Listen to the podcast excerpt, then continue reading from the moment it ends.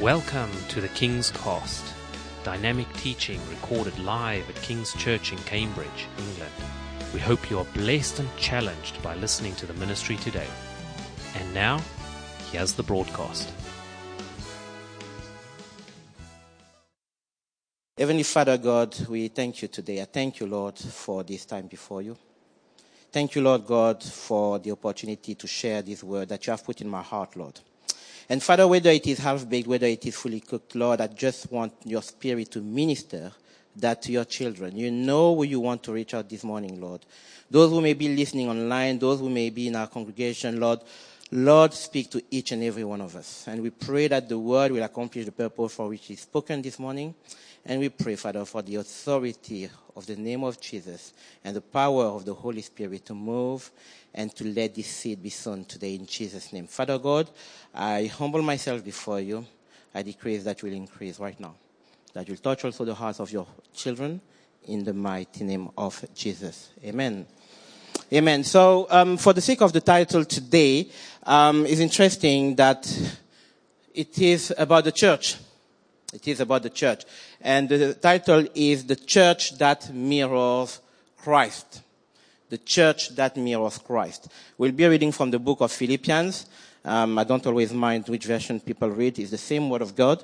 But let's actually um, pick up from Philippians 2 and let's go to, we will read Philippians 2, 1 to 18. Right, so Philippians 2 says, Therefore, if there is any consolation in Christ, if any comfort of love, if any fellowship of the Spirit, if any affection and mercy, fulfill my joy by being light-minded, having the same love, being of one accord, of one mind. Let nothing, can you say nothing? nothing? Let nothing be done through selfish ambition or conceit, but in lowliness of mind let each esteem others better than himself.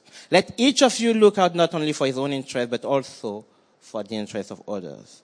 Let this mind be in you, which was also in Christ Jesus, who being in the form of God did not consider it robbery to be equal with God, but made himself of no reputation.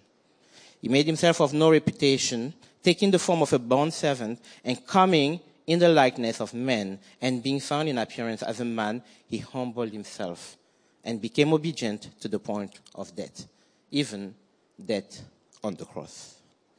Therefore, God has also highly exalted him and has given him the name which is above every other name. That at the name of Jesus, every knee shall bow. Those in heaven and those on earth and those under the earth. And that every tongue should confess that Jesus Christ is Lord.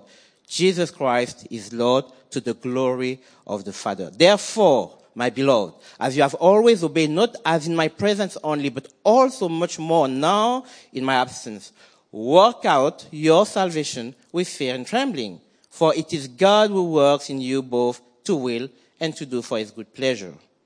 Do all things without complaining and disputing, that you may become blameless and harmless children of God, without fault in the midst of a crooked and perverse generation, among whom you shine as light in the world, holding fast to the word of life, so that I may rejoice in the day of Christ, that I may have not run in vain or labored in vain. Yes, and if I'm being poured out as a drink offering on the sacrifice and service of your faith, I'm glad and rejoice with you all. For the same reason, you also be glad and rejoice with me. Amen. Amen. It is a long text. Um, I believe we are familiar with this scripture. Just give me a second, please.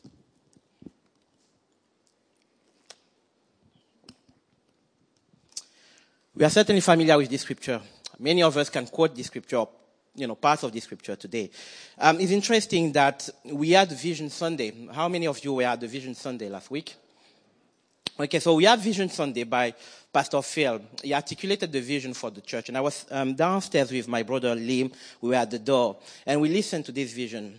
Not that we were not aware of the content of the vision, but something that really struck us is that many a times Pastor Phil called for excellence to have to come through the door.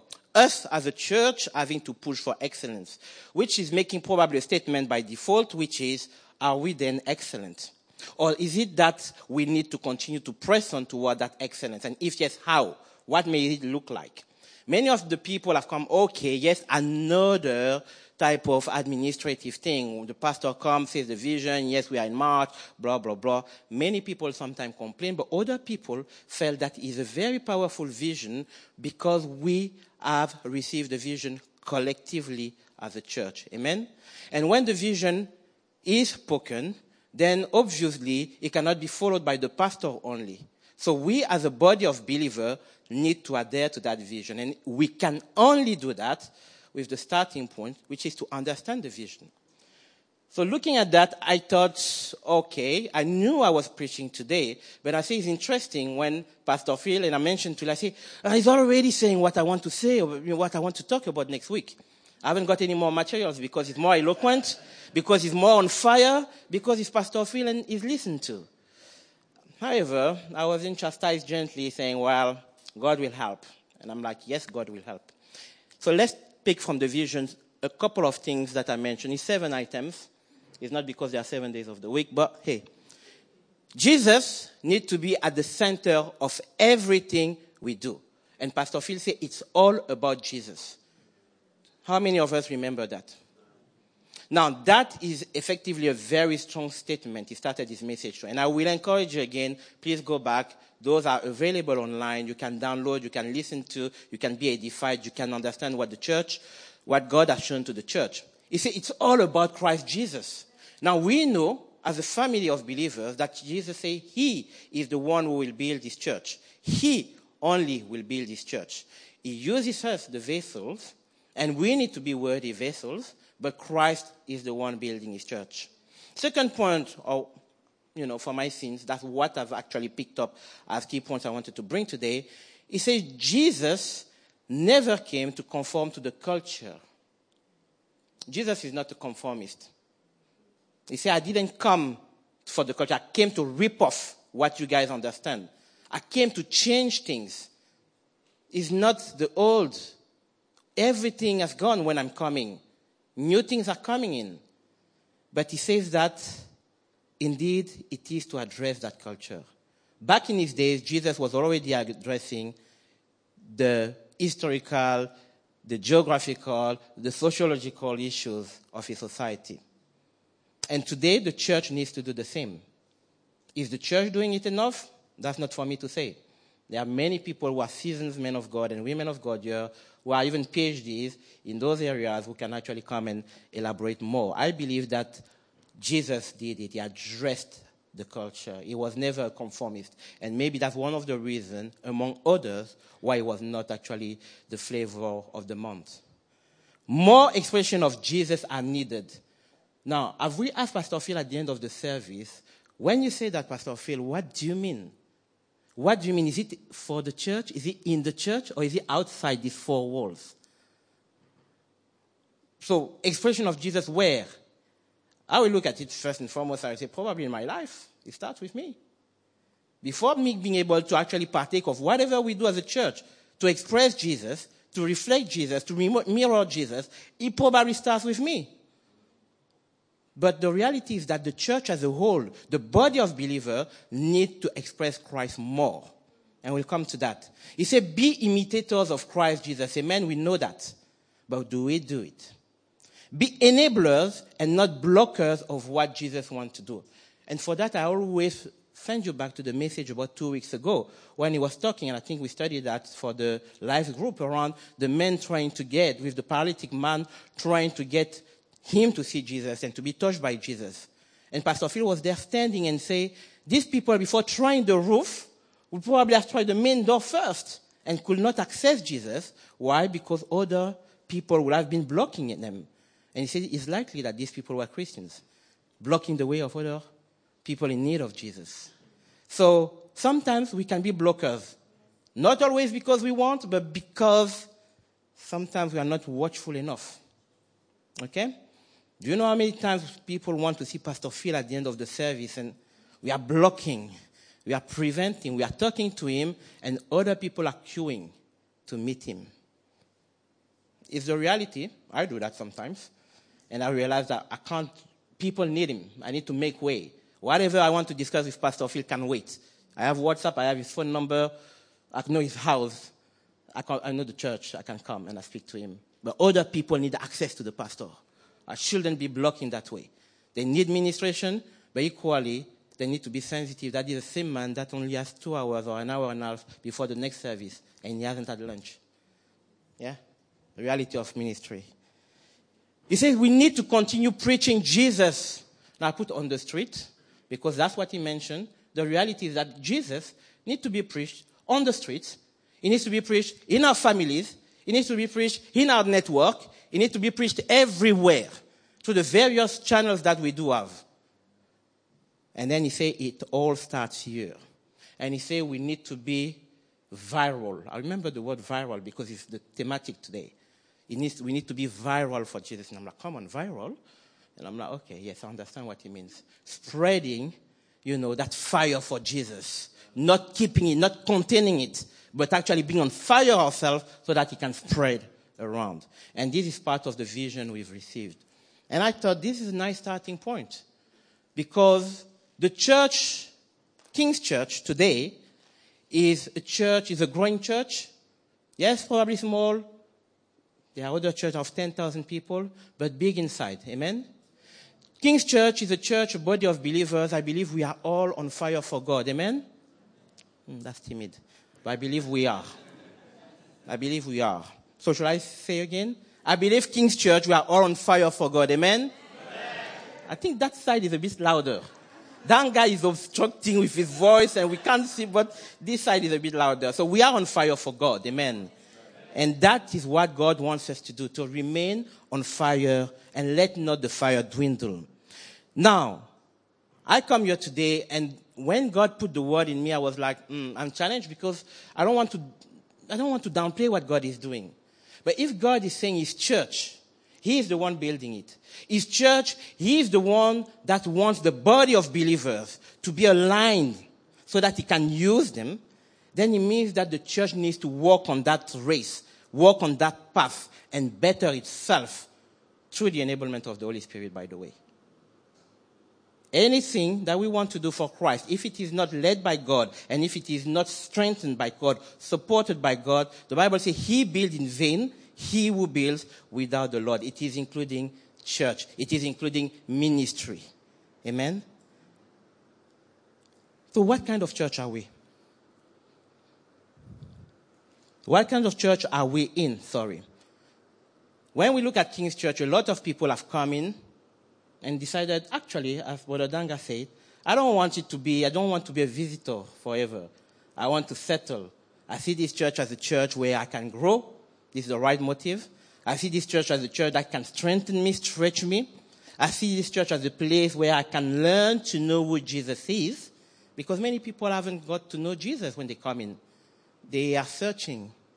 They are hurt. They are broken. Make no mistake, the person that sits next to you, you don't know how tight the shoes are. You don't know what they've gone through. You don't know the medical condition. You don't know the financial situation. You don't know the marriage situation. You don't know the children situation. You don't know nothing except that they sit and they clap and they praise. We are the people that God has brought. The Bible says the steps of his children are ordered by him. And for how many people are in this congregation today and how many people are listening online, God led your step to King's Church, Cambridge for a purpose. Can we repeat that? It is for a purpose. His purpose. Now, the way we come and congregate, Sundays after Sunday, to listen, to praise, to worship, to pray, to encourage, there is a way of doing that which pleases God. And there is a way that doesn't please God. That way that doesn't please God is the way that Paul is talking about. If we look contextually at Philippians, he's addressing the church of Philippi because of issues that he's heard about. That there are dissension and disagreement and kingdom and little kingdoms building. And so many strong women, sorry for the women, they have embraced you, thank God for that. But some of the women in Philippi are actually having so much influence and don't like each other. So they are being disruptive. Thank God my sisters in the church are never disruptive. right. But they are being disruptive. Paul is talking, he's heard about it, and is concerning greatly. And he has to write it, he has to address it. Women have been helping in the ministry. She has been helping in the ministry. Why is it that she cannot partake in that ministry again? It's because of a disagreement with a sister in Christ. She's not an unbeliever. The same body of Christ. And Paul is extremely concerned. And he's like, hmm. It is a church that has been doing well. It is a church that has now got dissension. The Bible always says that, oh, how beautiful, how pleasant it is for the brethren to dwell together in unity. Because unity is something that is paramount to the kingdom. It is important in the eyes of God. It's only where there is that unity that the Bible says God can command the blessings. And as much as Pastor Phil has articulated that vision, and I want to believe we all believe in that vision or we all embrace it, there is no room in there. Listen to me. There is no room to have disunity. At leadership level or operational level or within the congregation, there is no room. Because the Bible says a little as this will leaven the whole dough. A little dissension, a little disagreement, a little bit of unforgiveness will mess up or prevent everything the Holy Spirit wants to do in our midst. Who wants to be that person? Who wants to be accountable before the throne of grace? I couldn't release revival in Cambridge because of that little dissension. I had this plan for King's Church Cambridge to use it. It was always in my eyes, on my radar. You as a people, I directed your footsteps in this church, in this location, in 2020 for that to happen. But dissension occurred. Because we could not release on forgiveness. Because we could not be tolerant. Because our selfish interests were better than the God given agenda. Wake up. This is what Philippi is going through because it is such a prominent city and God wants to use this church and it cannot be that this church falls apart because of two prominent women not agreeing. So what kind of church are we in? Do we embrace one another and are we united? Are we a church that worship God in spirit and in truth? Or then are we sitting, coming to church and looking first and foremost, who is that will be leading the worship today? Is Ruth. Oh, actually, there is another Ruth. Oh, no, it's not Ruth and Ruth. This time it's Caroline. Oh, and then depending on who leads, then we can clap. Oh, no, actually, now there is another level two. Oh, what song is it? Battle? Or is it, hmm, I've forgotten. Yeah, thank you very much. Yeah. thank you. The thing is this we dilute the purpose for coming to church by having this kind of understanding. And the Bible says that my people perish because of this lack of understanding of what matters to me. They get really entangled on the things that they shouldn't be entangled on. They get dragged into the mud when I'm actually expecting them to lift up their hands so I can pull them out. God is mindful of us. The Bible says He is mindful of us daily. If he wasn't mindful of us, there won't be any more mercies. There will not be the blood of Christ. He said, do not trample over the blood of Christ. Do not consider that blood was shed in vain. And now today the church has to be accountable. The church has to respond because the pressure are no longer coming from outside of the church only. It comes from within. So if God has to further his agenda from the church, let's sort the within. Yes, we are doing well, but that's not the criteria to cross heaven. The works are never the criteria to cross heaven. And when I feel that I'm standing, Paul says, beware if you feel that you are strong, because the fall can very quickly come. Now, it's not just which church are we in. What kind of church member are we? That's not necessarily nice to look into, but that's what the mirror does to you. The mirror is meant to reflect the reality.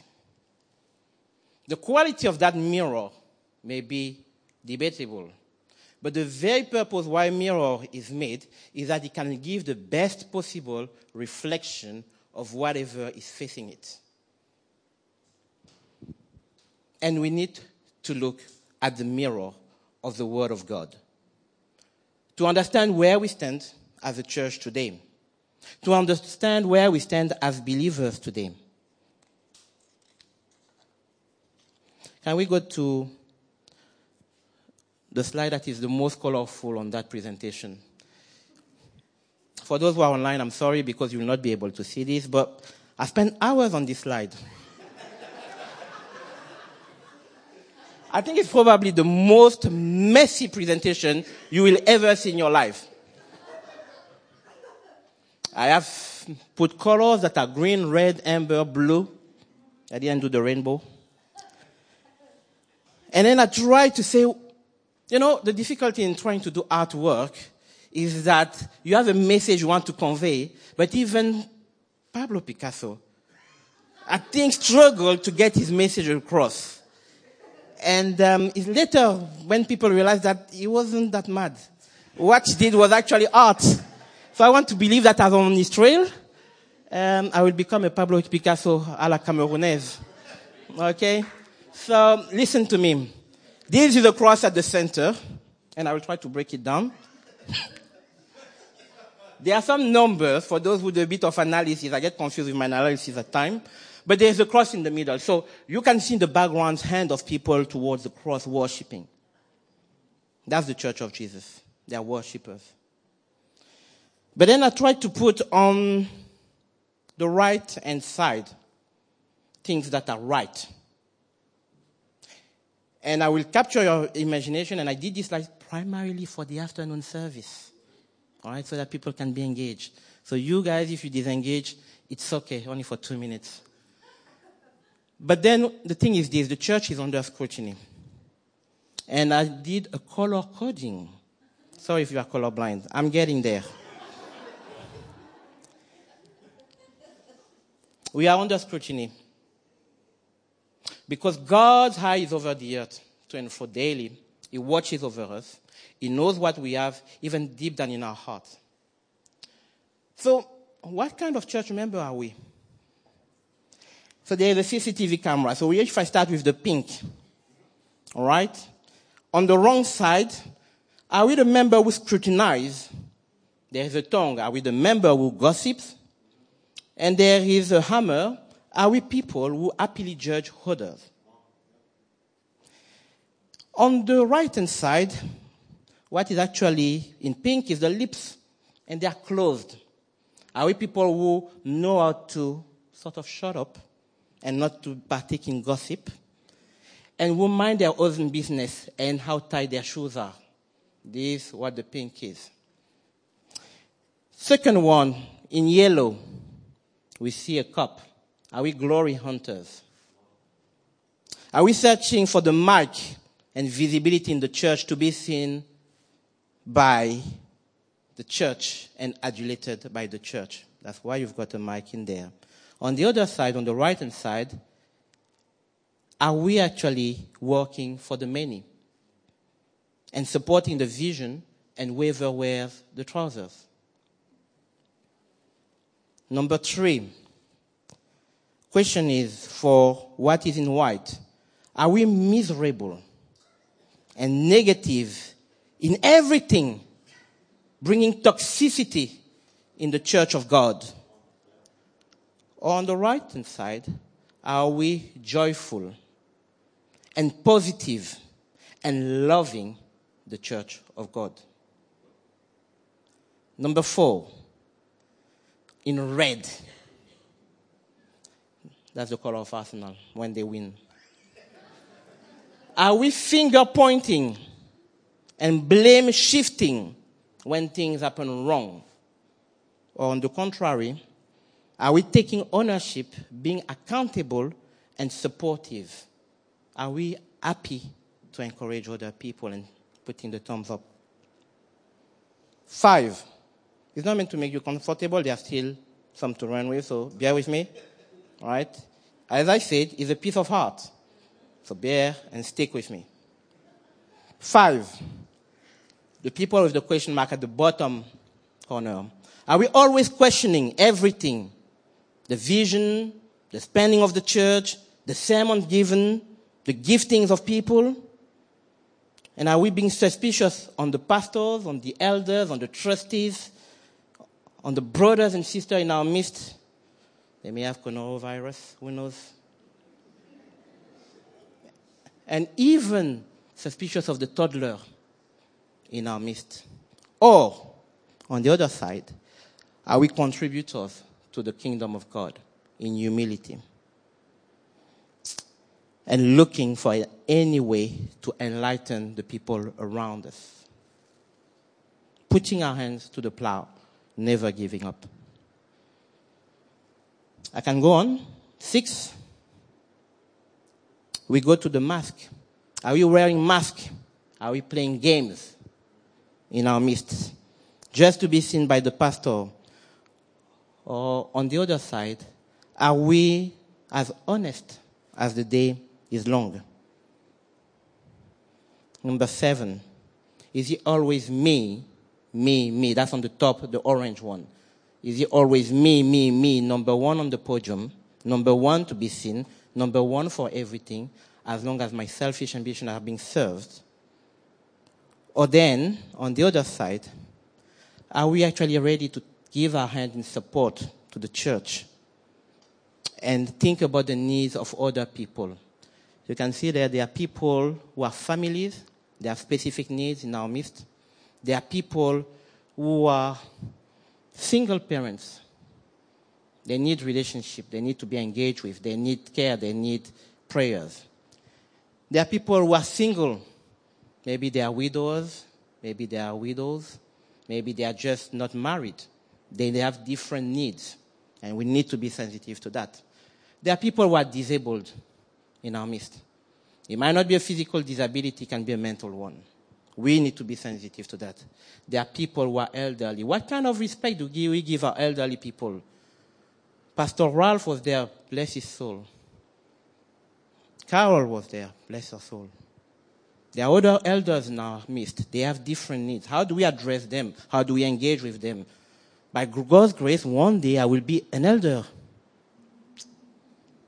Elderly. And I'd like to be thinking that I could remain in a church because the church engages with me, because the church challenges me, nurtures me, and looks after me. What do we do for our elderly people? How do we speak to them? How do we engage with them? Number eight, with the eyes. Are we opening our eyes to the world? Or are we closing our eyes to what the world has to offer? With the padlock, number nine, are we unforgiving and closing our hearts and carrying our load with bitterness? That's what is in green on one side and on the other side. Are we allowing for mistakes and unlocking our hearts for forgiveness and peace? It's not really an olive branch, but anyway. Number 10 and I only have two to go after that, and I will close the service. ah, you are awake. Number 10, which are the people, is not really well seen, but people running or somebody is crouching there. Are we down and unwilling to run the race? Some people may be like this in church. They have been beaten up so much that is very, very hard, and they are actually now unwilling to run their race they need to be lifted up. But are we people who actually are keen to run the race? Hear me out. Not just run the race for ourselves, helping others run, run their race. What kind of people are we? Do we give a helping hand? Number 11. The goats, and on the other side, the sheep. I think it's self-explanatory. In my church is not a church where we have goats. Right? The question is more, are we yielding, following instruction and the leadership? Or are we actually, you know, to get a goat coming, unless you've got banana to give to them or leaves to give to them, they will not. What kind of followers are we in the church? Lastly, I've got something which is a ring, number 12, unless I miss something. That's interesting. Are we in the church to look for the spouse? The next date? Um, I couldn't find the contrary. Which the reality is that you can find, and that's why it is at the center. You can find. It's not wrong to find in the church. But the purpose shouldn't be to be in church for the next date. God is now our bridegroom, and that's where I want to land it. And that's why this is even so important. Because God cannot be conned. And God knows that as a church, we are imperfect. I've never asked you to raise your finger to say what kind of individual you are, on which side of the cross you are, because it's irrelevant. And it is irrelevant for God. So should it be for me? And it is for the leadership of this church. We want to be a family church. I think of King's Church since we came in 2010, my wife and I, as a family church. Not a church for family, a family church. In my old church in Southampton, and Shem, I know it, we say, we used to have a song there, You are my brother, you are my sister. So take me by the hand, not take me by the neck. Together, we will walk, not we will sleep. Together, we will walk until He comes, until Jesus comes. I will help you walk, you will help me walk. Because I might stumble, you might be stronger. I might be strong, you might stumble, but we will walk together because I will hold you by the hand. Until he comes. And that's a very way that Nokonda and I, we see this church. There may be people among you who do not see the church the same way. And I will then invite you, please, to re-examine your heart. Because you see, if we come, and I think Pastor Phil made it clear last time, it's not a shouting message, but please listen to what I'm saying. Pastor Phil mentioned that if you come to church, and the leaders, we, we have this discussion ever so often. If you come to church, King's Church Cambridge, and think, I want to come to be served.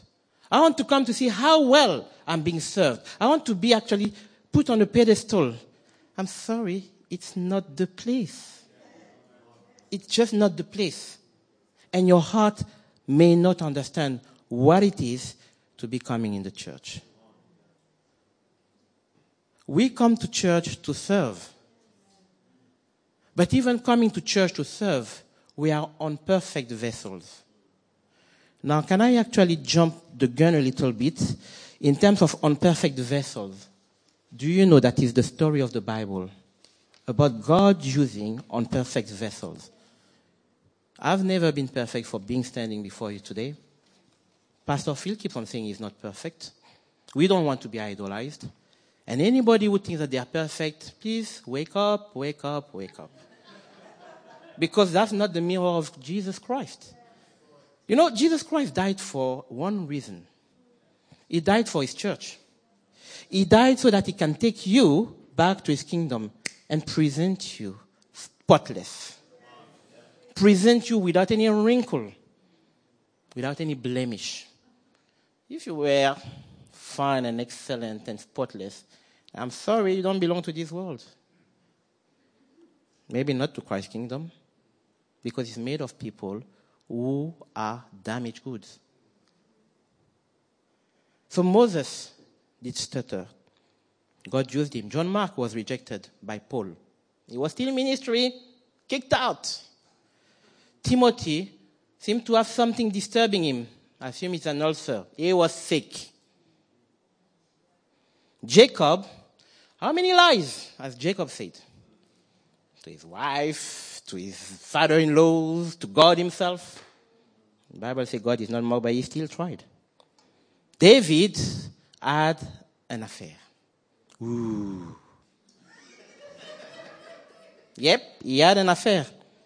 Abraham was so old, and his wife reminded it to him every single day. God used him. David was too young and didn't even know how to hand something like a stick. But God used him in defeating giants. Lazarus could not even breathe. He was dead. When you say dead, dead and real dead. But God used him. Naomi was a widow. God can use widows. Paul was a murderer. He had blood on his hands. So I think the red that I used there would probably be times 100. He had blood on his hands. He persecuted the church, he beheaded Christians, the followers of the same one he called Lord, Lord, Lord, Lord. He had blood. God used him. Jonah refused the assignment. We know what happened. Miriam, gossip after gossip after gossip after gossip. Oh, sorry, sorry, sorry. I'm not advocating for the Miriams in the church, sorry. I'm talking about the one in the Bible. God used her. Thomas stayed with Jesus. Are you really sure you are the Son of God? I'm doubting. I'm not sure. You know, he doubted. You know, you see Jesus, you see the sign, you see the wonders. Nah, it's not good enough for me. Find some other trick. And he doubted. Jeremiah seems to have been depressed. Elijah was burnt out. Thank you. Danga reminded us we don't want the church to burn out. Please come and join a department. He's been saying that for two months now. I think we need to assess if you speak well. We need to see in the books how many people are joining. I know Steve joined, but we need to see that. Mary seems to have been lazy, and Martha complained about Mary being lazy, but hey ho. Samson couldn't find a haircut that was like mine. He had long hair, and God still used him. Noah liked the wine a little bit too much. Uh, God still used him. And Moses seems to be so angry that he strikes stones after stones after stones and get annoyed with God. So he had an anger problem. But God used them all. Look at yourself today. We are all the body of Christ. We are all the church of Jesus. And God wants to use us. But then go back to the words of Philippians. So let's go back to what Philippians is saying. Because ultimately, maybe we got the wrong end of the stick here. Maybe we, we shouldn't look into what does not work well with the church. Maybe we should look at where it all started. And it all started with Jesus Christ. It started with Jesus Christ loving the church to bits. The agape love. The love that cannot be recounted, the love that cannot be explained, the love that is so deep, so profound, the love that leads to death, the sacrificial death of Jesus Christ for a people that is unworthy. This is what it took for him. The bride of Christ Jesus is the church. We are the bride of Jesus. Isaiah 55 4. Sorry for jumping. Isaiah 55 4. The Bible says this For your Maker is your husband the Lord Almighty is his name, the creator of the whole heavens, the whole earth. It is your husband. The Holy One of Israel is your Redeemer. Is called the God of the whole earth. That's where he started. So, the question is, is not really whether the church is worthy as a bride. I'm sure that many brides in here, before getting married, just went to the salon, did their hair, cleaned themselves, did a little bit of makeup. Maybe there was no makeup for those that had makeup. Maybe they actually did a bit of sizing for the dress, making sure that they look good on the wedding day, and making sure that the husband will just say, Yes, I do. Yeah? The preparation of the bride has been something that many movies have been made about. I don't like watching these movies because I think it's a waste of time. The reality is that Christ wants the church as a bride to be prepared. And what kind of preparation can we make When we know that actually in our mind there is a lingering question, does that preparation matter? If really he's already given his life for us, he's shed the blood for us, then the question is, does that preparation matter? And I would say yes, it does. Why does it matter? It does matter because Christ says he is going to come back. He's going to come back. Yes, his blood is washing us.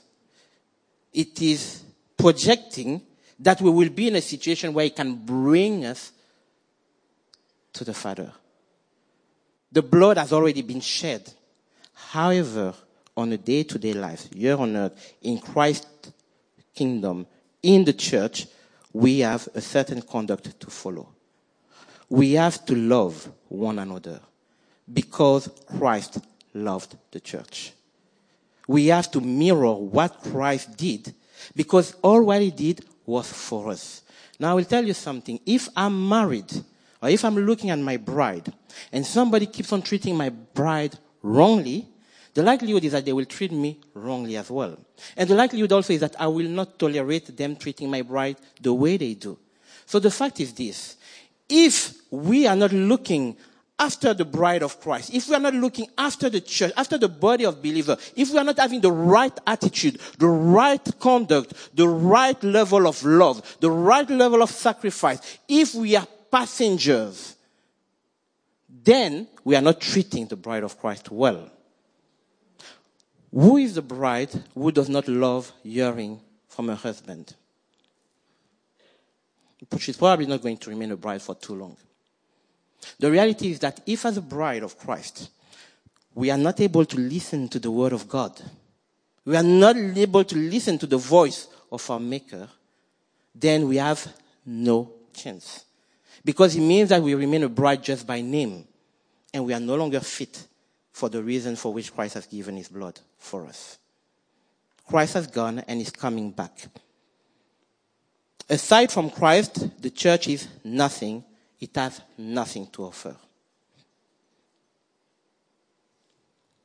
The deep and sacrificial love of Jesus Christ, the bridegroom, is the reason why the church has a place and an identity. Amen? And I think that as a body of Christ and as his bride, we have something to look forward to. The bridegroom's return is as simple as that. He will return. Christ promised it. He will return. Members of the local church, we have something to contribute to. Jesus needs us to show Him to the world. And for that, we need to be transformed.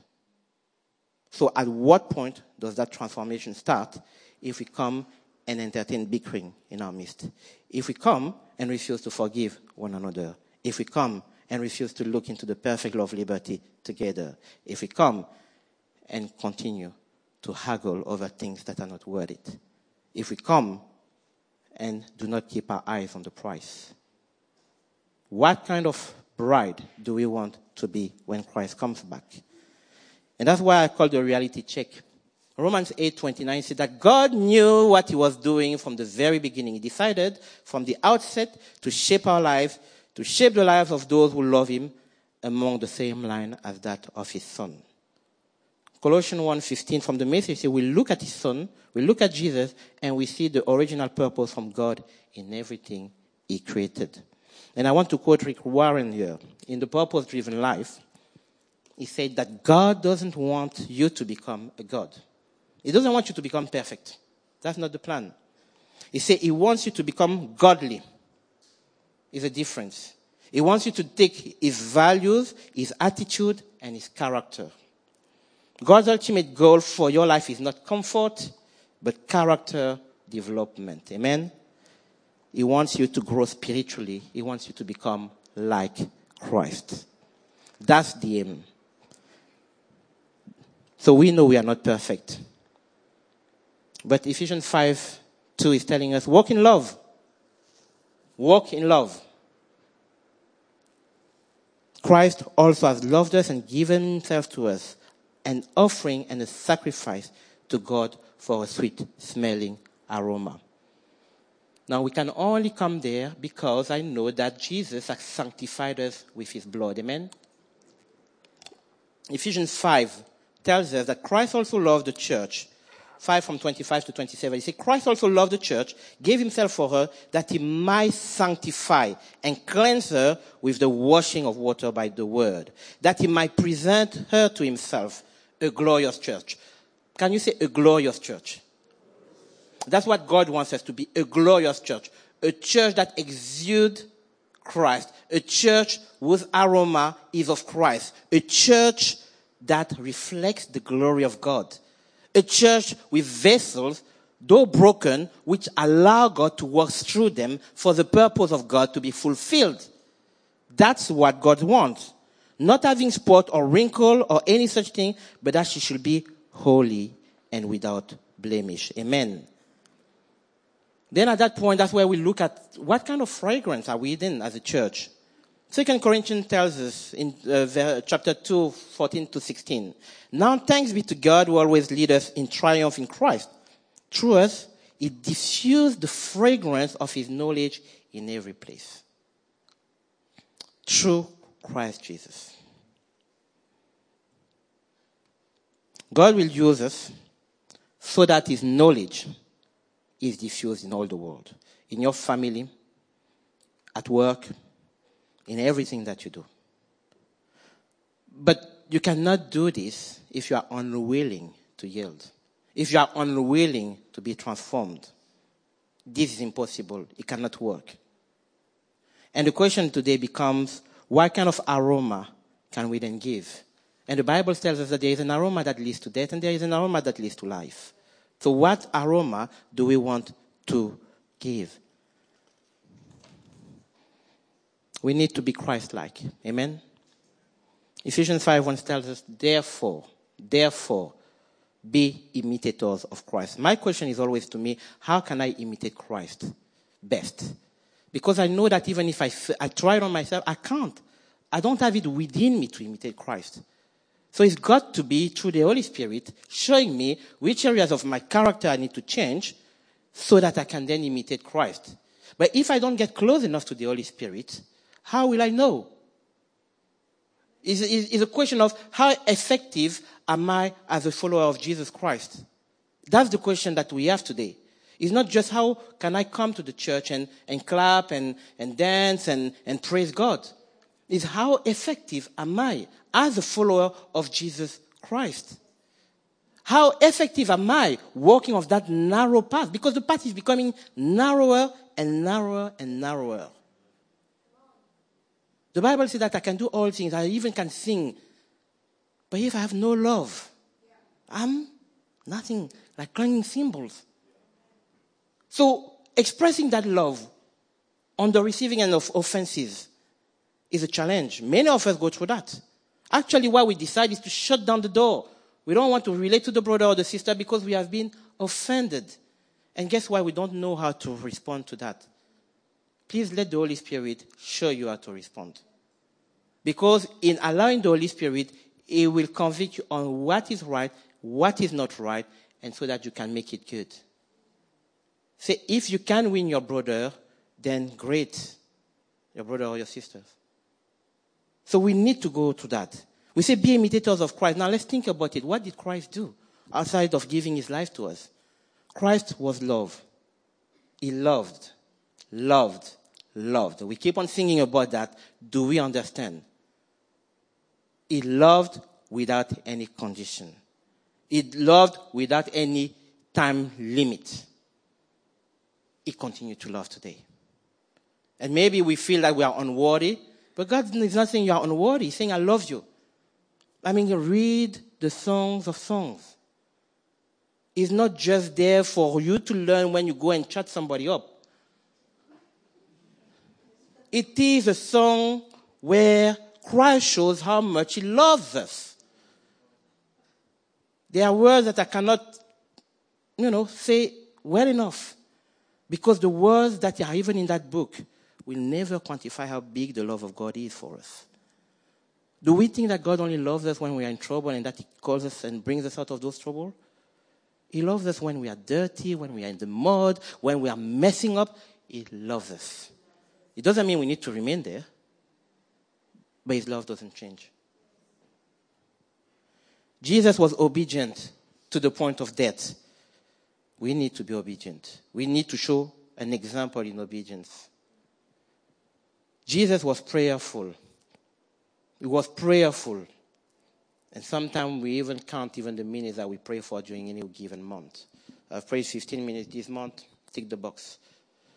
I've prayed 10 minutes this Sunday, tick the box. Jesus was prayerful. He was a lifestyle. He was him. He was praying to the Father every single time. The Bible says, pray without ceasing. Do not stop. Continue to speak to me. I want to hear you. I want to hear your voice. I want to hear what you need of. I want you to pray for people. You are in a community and you see coronavirus and what you think is I shake the hand? Pray, pray, pray, pray. Why would you want to stop praying? Prayer move mountains. We say it, we don't believe it. We sing it, we don't believe it. We have an attitude that does not speak of what we speak about. Pray. Jesus prayed. Jesus prayed for us. He said, Lord, that I may not lose any. That was on his last day before the cross, that I may not lose any. That you will remain with them. Because he cares for you and for me. Because what you are going through today is not too difficult for him to, to, to, to deal with. Because no matter what your outlook you have on life, it is nothing for God. He can come through and change it today. But that, for your faith to stand, for your faith to stand. Jesus was compassionate. He was humble. He was kind. A man of faith. He had zeal and passion for the church, for his father's house, for the things of God. Do we have the same? Because that's what Pastor Phil is talking about. When we say it's a more excellent way, when on the Vision Sunday, he has all these nice slides and he said we need to become viral, that's what he's talking about. And please go home today, and irrespective of how well you think the message has been delivered, think about the content. How did Jesus live? How close am I to living the way Jesus Christ lived? Am I giving sacrificially of my time? Am I ready to help? Am I involved? Am I lifting up people? Am I genuine in my relationship with my brothers and sisters in the church? Or am I looking down on people? How can the Holy Spirit of God help me to get to a new level of compassion? That will lead me to visit the elderly and say, you know what, let me clean your house today. That will go, let me to go and visit the sick people and say, do you need a meal? Or do you need me to stay with you there? Many people are lonely in this society and day and age. I'm not talking about when you are told to self isolate. Many people are lonely. What do we do about it? Because Sunday is never reflective of how well our lives are. And I was telling my wife last time that, hmm, 43 now. I try to count my friends, or maybe Brother Danga. I will call him maybe every other month to tell him I'm late for church. Yeah. Um, the point is this you live here today and you feel miserable because we were born to be in relationship with others. God did not create us to be in isolation. You only look at your family alone, and let's put this message aside now. Let's just think. Reason. When you look at your family, your individual family, you may have brothers, you may have siblings, you may have children, you may have parents. And when there are tensions within the family, how, how do you feel? Do you feel that you want to run away? Or do you feel, like, oh, I wish things could be better? Do you want it to be a regret on your deathbed that you haven't done anything that you could do when you were alive to resolve those issues? Because you can. The Bible says, as long as it is within you, if it is possible to peace, live at peace with all men, do so. If they reject your peace offering, then God will resolve all things.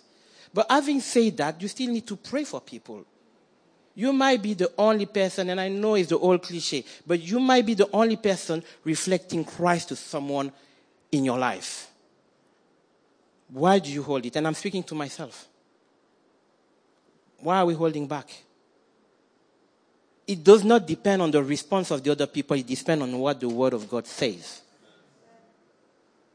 You are my brother, you are my sister. Take me by the hand. Together we will walk until it comes. There is nothing that can defeat us when we stay together.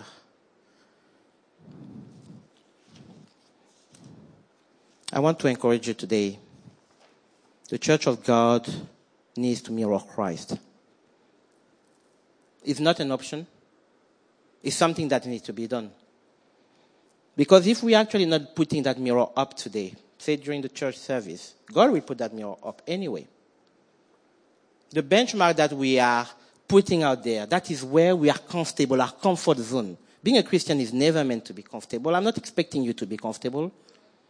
Being a Christian is there to be challenged, but to be refined by the Holy Spirit and to be changed and transformed so that we can get to that higher calling, higher place, higher ground, which is led by Christ for the purpose of Christ and empowered by Christ. Philippians 2:15 says that you may become blameless, harmless children of God without fault in the midst of a crooked and perverse generation, among you, among whom you shine as lights in the world. I say that you may become blameless. Please, let's think. How do I look today? How do I feel I look today? Am I blameless before God? Because Christ has empowered you to look blameless. So let's take it. Let's take it. Let's grab it. Let's meditate on it and ask God to change us when we need to be changed. Amen? And by doing so, God will bless us. And I want to actually close on something which um, Paul said again. When he says, let nothing be done, again, Philippians 2 3, let nothing be done through selfish ambition. We are all naturally selfish. Naturally. But when we come to Christ, that selfishness has got to be resolved. We want to be the one receiving all the praise. That's the human nature. In Christ's nature, that fizzles out. So you might be the most gifted musician, the most gifted vocalist, the most clever in the room. We are in Cambridge. I'm mindful of that. The most articulate person, the most successful in your work, the most accomplished sports person or engineer. That accounts for nothing strictly nothing. That's not a medal that is a currency for heaven. He says, Christ made himself of no reputation. Now think about the King of Kings, the King of Glory, making himself of no reputation. Making himself trampled over. He could have called heaven, he could have called the army of heaven to come and deliver. He made himself of no reputation. Rock bottom. Just to die a shameful death. It wasn't pleasing. He wasn't like, oh yes, I'm. No shameful death, being spat upon, being pierced, being beaten up, being insulted, mocked for you, for me, for his bride, for the body of Christ. He made himself of no reputation, taking the form of a bondservant, coming in the likeness of men.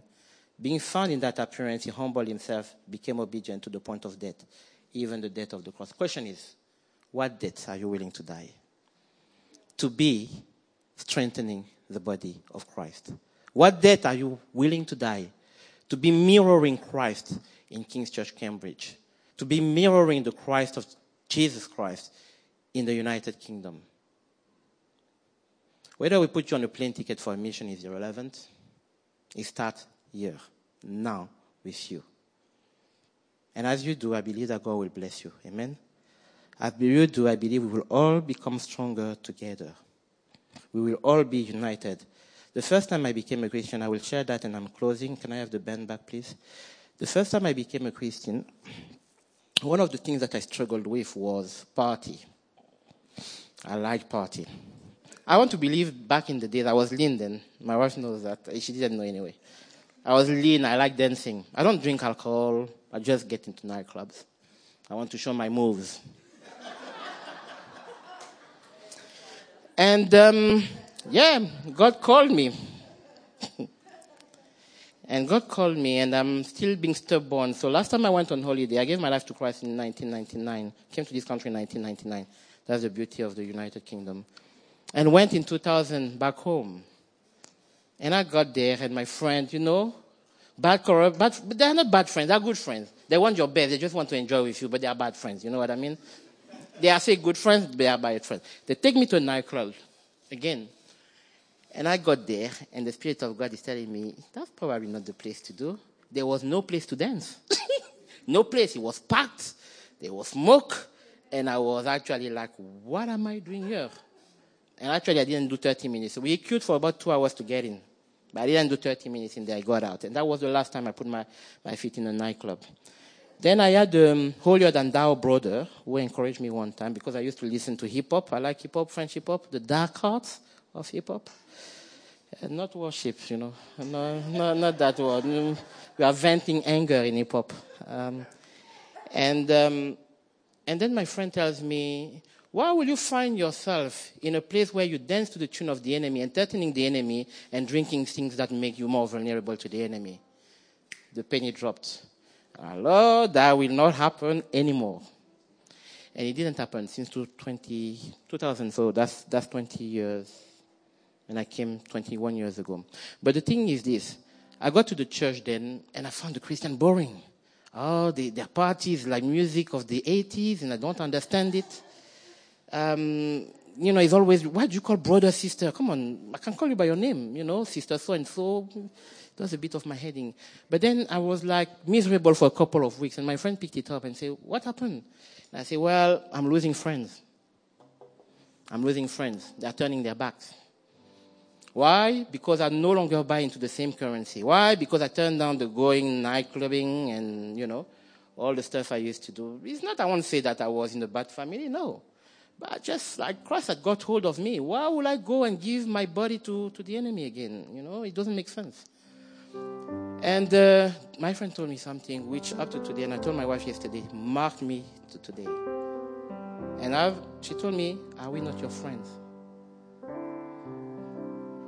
And she made me realize that the church is what it's meant to be a body of believers closely knit together in friendship, but with the same purpose to adore Jesus without limit, without boundaries. Because he's coming back for us. I want to be able to look at Ruth and say, You are my friend. It's not because she does nice soup. I want to be able to look at uh, patience. Or people will say, Why are always the women? Okay, Danga. Lee. Okay? That's fine. Okay, bro?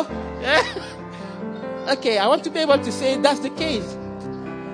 But the reality is this I come to King's Church, Cambridge. And unless God moves me on, I will want myself to be involved in your life as a friend. Forget about any title, it doesn't matter. Because I want also sometimes to be open. I want a, a, shoulder to lean on. I want somebody to give me a word, to lift me up. It's okay, it is well. That race, you are victorious, you are, you are winner. I want discussion at the door that tell me your sickness is not your name. I want people who give me booklet to go and read, to edify me. I want people who challenge me. You're not looking after your wife well. Well, she hasn't told me so. I want people to tell me, your son does not look tidy today. Why? Where is his lunch pack? Where is his lunch? You should get it from home. I want people to help me become a better version of myself for the things of God in preparation of when God comes and call me home. So that's why we need to be. It's not games, it's no mask. I will send you my slides if you want. We'll ask Pastor Phil to have it in the background. Picasso number two. The point is, let's be together. People need prayer, let's pray with them. You know, God honors that.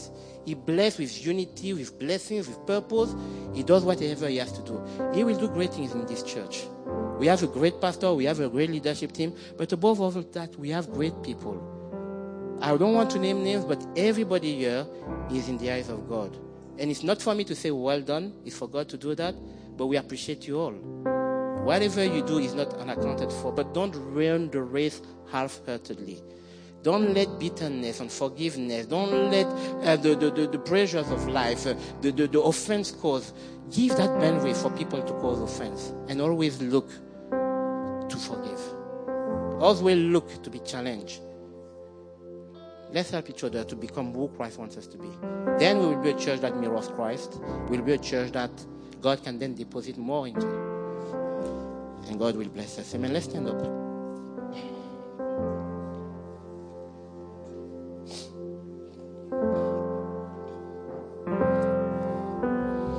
Second Corinthians 3:18. It says, "We all with unveiled face, beholding and reflecting like a mirror the glory of the Lord, are being transformed in the same image. And Father, we want to pray, Lord, today to thank you for the word. Thank you, Lord, for reminding us that as a church you've already purchased us with your blood. And thank you for reminding us that indeed it was a sacrificial death. All because of your love for your church.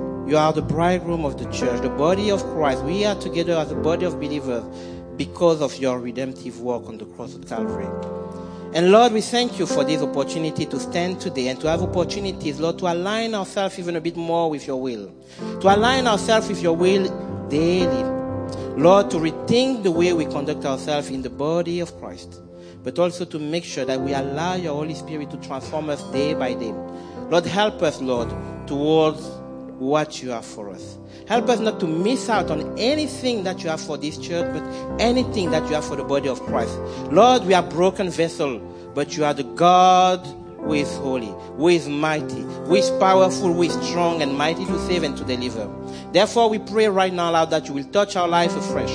That, Lord, you will open our eyes afresh. That, Lord, you will move us to understand how deep and wide your love for your church is.